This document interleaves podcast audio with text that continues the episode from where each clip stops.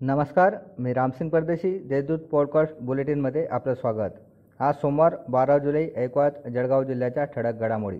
महामार्गावरील जळगाव फाट्यानजीक भरगाव वेगात ट्रकची मोटरसायकलला धडक दिल्याने पिंपळगाव बुद्रुकचे दोघंजण तरुण सोपान रमेश मावडे व सचिन सुभाष मावडे जागीच ठार झाल्याची घटना रविवारी दुपारी चार वाजता सुमारास घडली. ट्रक चालकाविरुद्ध वरणगाव पोलिसात गुन्हा दाखल करण्यात आला आहे. कोरोनामुळे गेल्या दीड वर्षापासून शाळा महाविद्यालये बंद आहेत. आता दुसऱ्या लाटेनंतर जिल्ह्यातील अनेक गावात कोविडचे रुग्ण आढळून येत नाही. त्यामुळे कोरोनामुक्त गावांमध्ये पंधरा जुलैपासून आठवी ते बारावीच्या शाळा सुरू करण्याचा निर्णय शासनाने घेतला आहे. वरणगावजवळील नागराणी पेट्रोल पंपाजवळ मोटरसायकलवरून दुर्गेश कोळी वय वीस पूजा विनोद कोळी वय एकोणीस हे दोघं बहीण भाऊ मुक्ताईनगरकडून महामार्गावर वळण घेत असताना वेगाने येणाऱ्या स्विफ्ट कारने धडक दिल्याने दोघं भाऊ बहिणींचा जागेच मृत्यू झाल्याची घटना रविवारी रोजी आठ वाजच्या सुमारास घडली. कोरोनाचा प्रादुर्भावामुळे ग्राहकांकडून ऑनलाईन पद्धतीने वीज बिल भरण्यास प्राधान्य दिले जात आहे.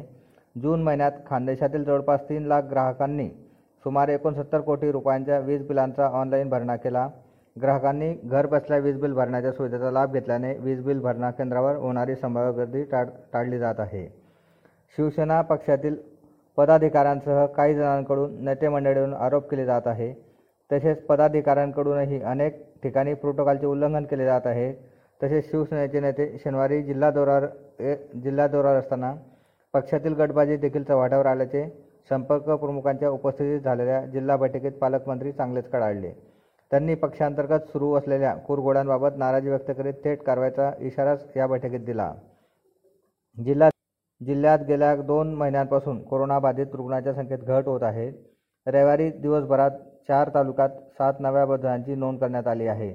तसेच तेवीस रुग्ण कोरोनामुक्त झाले असून दिवसभरात एका बाधिताचा मृत्यू झालेला नाही. त्यामुळे जिल्ह्यात सध्यास्थितीला ॲक्टिव्ह रुग्णांची संख्या ही दोनशे चौसष्टवर पोहोचली आहे. या होत्या आजच्या घडामोडी. याजवळ वेळ झाली आहे ते थांबण्याची भेटूया पुढील पॉडकास्ट बुलेटिन पासना. तोपर्यंत संक्षिप्त बातम्या आणि ताज्या घडामोडींसाठी देशदूत डॉट कॉम या संकेतस्थळाला भेट द्या. धन्यवाद.